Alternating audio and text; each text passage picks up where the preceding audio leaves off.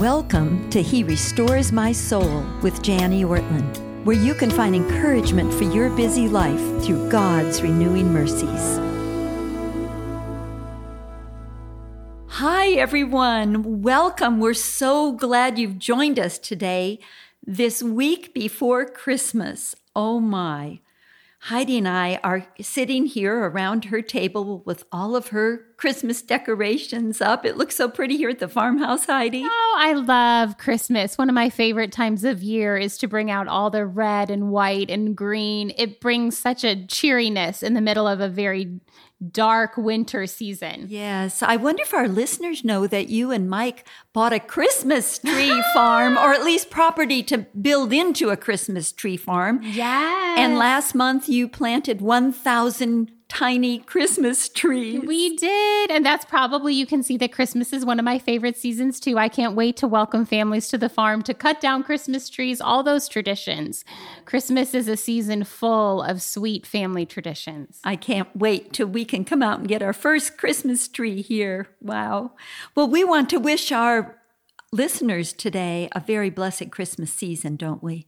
Full of the joy and wonder of God becoming man in the form of a little baby boy born to save us. Oh my, what a thought. Blessed Christmas to each one of you listening today, this week before Christmas.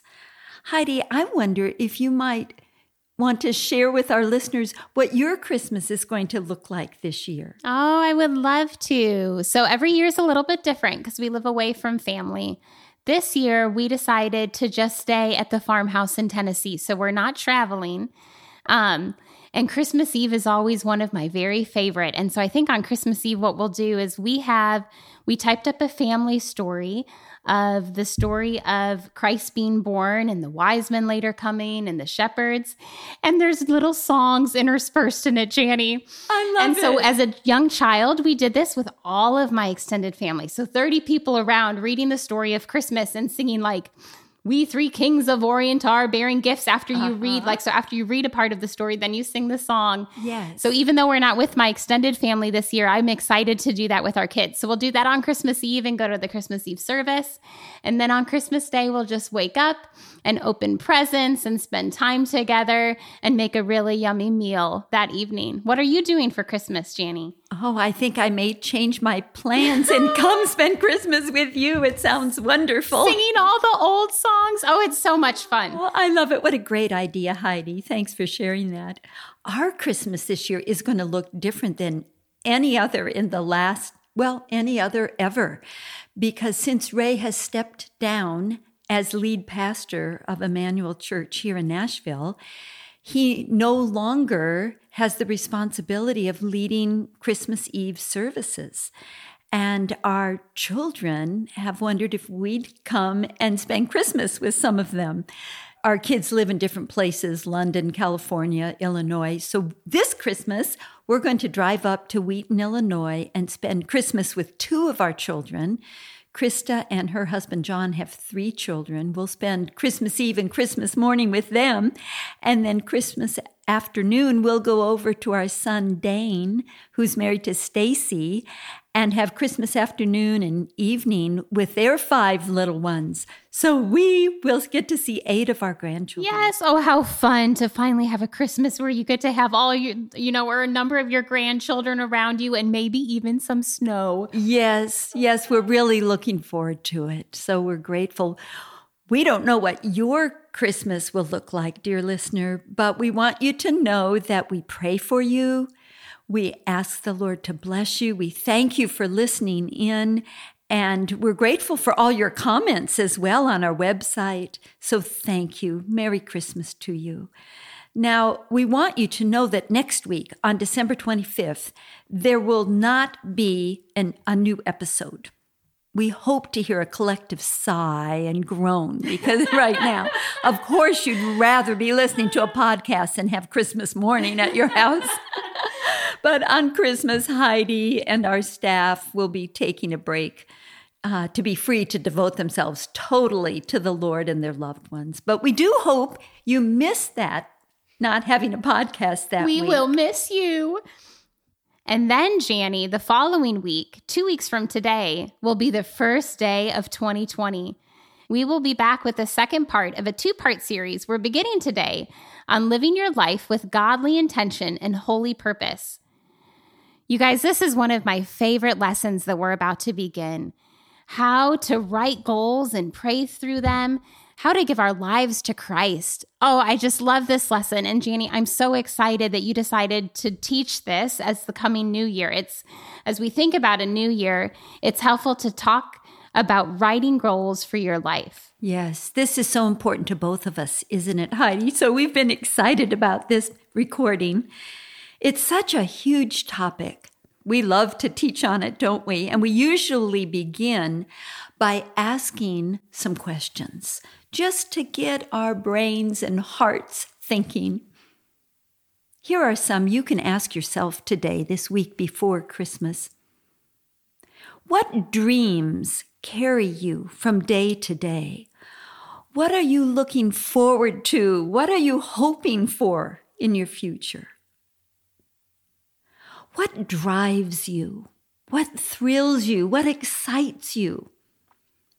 Or, as one of our pastors, Sam Allberry, says, What gets you up?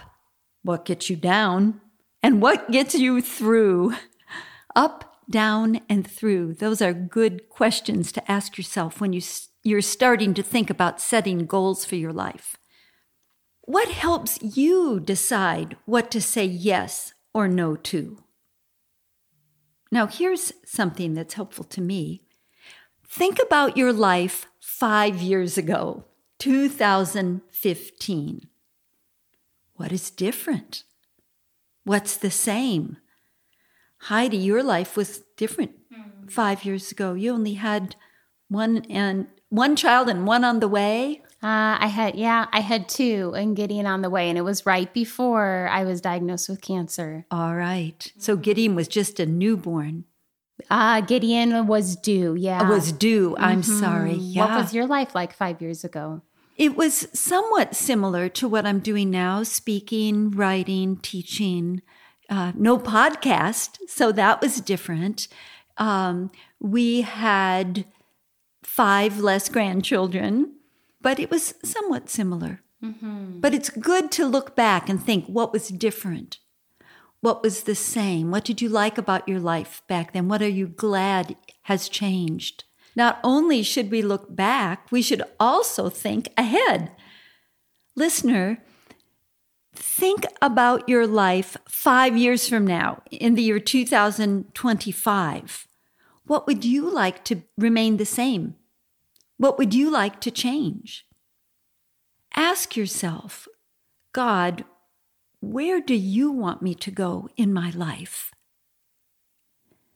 Look up Romans 14 12 and meditate on it. It says this So then each of us will give an account of himself to God. Heidi will, I will, our husbands will, our children will, you, dear friend, will as well. So then each of us will give an account of himself to God. So we need to think what would God like us to do with our lives? Here's a question that I think about now. At the end of your life, what do you want to look back on? What would satisfy you and say, that was really worth the effort and time and money I put into it? What do you want to lay before the throne of the King of Kings as your offering to him when you see him face to face? You've even taught us, Jani, that Jesus had a goal. Luke 19:10 says for the son of man came to seek and save the lost. A very clear goal, wasn't it, Heidi? To seek and to save. Paul also had a life goal. He laid it out for us in 1 Corinthians 9 24 through 27. He saw life as a race and he wanted to run it well. Verse 27 says, So I do not run aimlessly. I do not box as one beating the air. We don't want to be women who just are drifting along, spinning our wheels, in a sense, beating the air, as the Apostle Paul put it. We are daughters of the King of the whole universe. Isaiah 32 8 says, But he who is noble plans noble things, and on noble things he stands. We are royalty, we're nobility. What noble things do you want to stand on in your life in this coming year? John Piper, in his excellent book called A Godward Heart, points out that Paul prays for the Thessalonians in 2 Thessalonians 1:11 that God may fulfill every resolve for good that the Thessalonians had made, every resolve for good. I love that language. These are resolutions for good. It means Paul is praying over their resolutions. That's what a life goal is it's a resolution to spend your life producing good fruit for Christ and his kingdom. And it is important to remember that it is only through his power that we can produce eternal fruit. Anyone is capable of doing a good deed, but it is only through God's divine power that our good deeds can bear eternal fruit. I love that, Jani. Makes me think of 2 Peter 1 3. His divine power has granted to us all things that pertain to life and godliness through the knowledge of Him who called us to His own glory and excellence. Mm. His divine power has granted us all things. That means nothing is missing. That pertain to life, I take that to mean, oh, just my daily actions, living life, and godliness, my inner life. Oh, thank you, Lord, for that promise.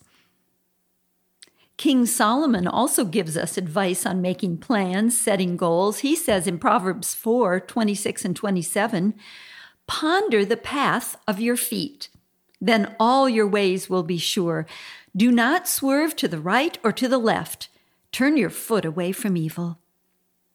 He's saying to us, dear ladies, think about it. Stay on course set a goal, and then by God's grace, seek to live it out. I love that, Jani, the importance of setting a goal in order, you know, like we're talking about, in order to stay on course, we have to know what that course is and have a clear vision of it. Yes, where are we headed? Otherwise, how will we know which path to take? Paul gives us advice too in, in Colossians 1:10. You know, Heidi, this is the verse I'm meditating on these months. So as to walk in a manner, there we have that term of walking. Solomon was talking about our feet on the path. So as to walk in a manner worthy of the Lord, fully pleasing to him, bearing fruit in every good work and increasing in the knowledge of God. Wow. He also says in Ephesians chapter 5, verse 10, I think we've mentioned this before, try to discern what is pleasing to the Lord. I love that. I love that too. Sometimes I keep that in the back of my mind as I have to face different decisions or the day goes on and we have to choose what to do. I you remind me of that a lot. And so I think, okay, try to discern what is pleasing to the Lord. Lord, what would please you in this situation? Yes. I love that first verb. Even as we're thinking about setting goals, he just says, try. Hmm. We don't have to be perfect. Yes. Oh, I love that, Jenny. That's so yeah. good. So we can just try. We can even fail at it, but let's at least try. Try, yes. try to discern. There, it's going to take some thinking, some praying, some discussion. That's okay. Try to discern what is pleasing, what will bring a smile to our Savior's face. So, how do we do this? Heidi, would you read Ephesians 5 15 through 17? Yes, it says, Look carefully then how you walk there it is again, Jani, walking. Or I think of who, Paul when you talked about earlier, running. Yes. All of these verbs of moving forward on a course. Yes. It says, Look carefully then how you walk, not as unwise, but as wise, making the best use of the time, because the days are evil. Therefore, do not be foolish, but understand what the will of the Lord is. So we have a choice as we enter into 2020 to be foolish or to try to understand what the will of the Lord is. We ask ourselves, what is God's will for me? Help me to understand what your will is, Lord, please, in my own individual walk with you. So Heidi and I want to ask you to do something. We're giving you an oh, assignment. Homework assignment. the week before Christmas. Can you believe it? Don't turn it off yet till you hear what it is. we want you to think about this idea of setting life goals. We want you to pray about this idea. Maybe you've thought about it or heard about it before. Maybe this is a brand new idea. Perhaps you could use that special week uh, between Christmas and New Year's, where you're taking down decorations, getting ready for your new year. Think about your long term goals, your lifetime goals, and always keep it under the umbrella of if God wills it.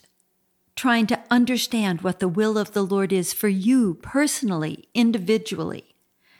So here is your assignment for these next two weeks, before now and when you listen, January 1st. Ask yourself, what do I dream about? What drives me? What, what gives me excitement? What thrills me? Ask yourself, why did God make me? Why, in this time in history and in this particular geographic and political setting, how does he want to use me for his kingdom purposes here and now? Then I want you to think and pray about your own lifetime goals.